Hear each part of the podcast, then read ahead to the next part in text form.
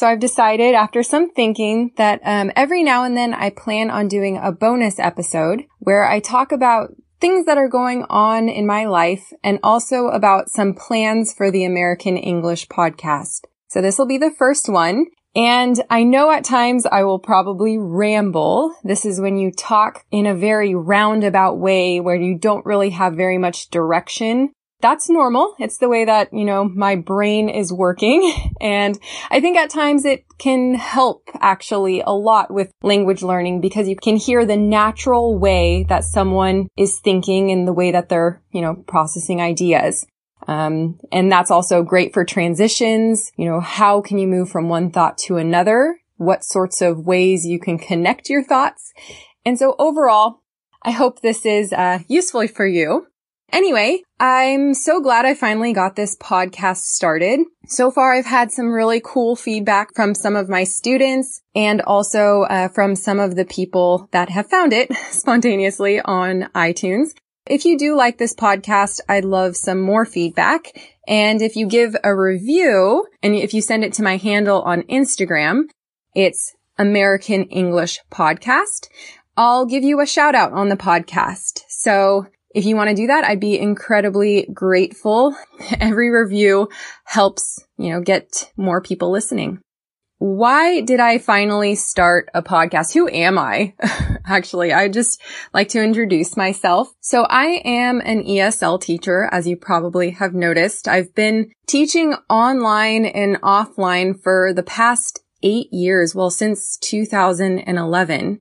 That's when I got my certification in TESOL, teaching English to students of other languages, I think that stands for. And I've honestly had a great time doing it. I started actually by moving to Spain. I taught in Spain for my first year in Logroño, which is a city in the very, very north in a region called La Rioja and it's wine country in Spain. It was really, really a great experience, not just for the wine, but for the te- for teaching as well. I got to teach a bunch of kids in elementary schools, and uh, then I moved uh, to teaching online. I've been teaching on italki, on Verbling, and for myself. And uh, just recently, my good friend Pete, who runs the Aussie English podcast, asked me if I wanted to do it and that he would set me up with a website and with, you know, everything you need to get a podcast started. So, um, shout out to Pete. Thank you. In the near future, I plan on having a lot of other content on here. I don't want to just do expression episodes, but I plan on doing a lot with grammar too. I know that a lot of people go, Oh God, grammar, so, so horrible. But I actually think there's a really fun way to learn grammar. And also I think that grammar is exciting because after you learn it well, you're able to communicate so much better. For me, it's um, a priority always in my language learning. So we'll get to that later on. And anyway, um, about me and what's going on in my life now. uh, maybe some of you know I actually married one of my students. one of my students is from Brazil. We've been married for a few years now, but um, just in January we had a baby and we moved to California before we had her. And so now we're living in Northern California. I'm from California originally, actually. So we're just in between San Francisco and Sacramento in Northern California. So in California is pretty big. I know a lot of people are confused about some of the cities and where they're located. San Francisco is the most probably well-known city in Northern California and Los Angeles and San Diego are probably the most well-known cities in Southern California. And just to give you an idea, if I wanted to drive to Los Angeles from Sacramento, it can take up to six or seven hours. So it's very, very far. So um, California is in fact bigger than Germany, just so you get the idea of size.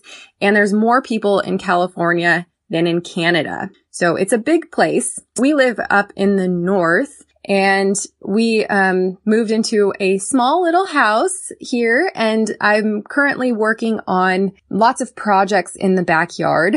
For the first time in my life, I started gardening Um, well, gardening with an intent to actually have things grow.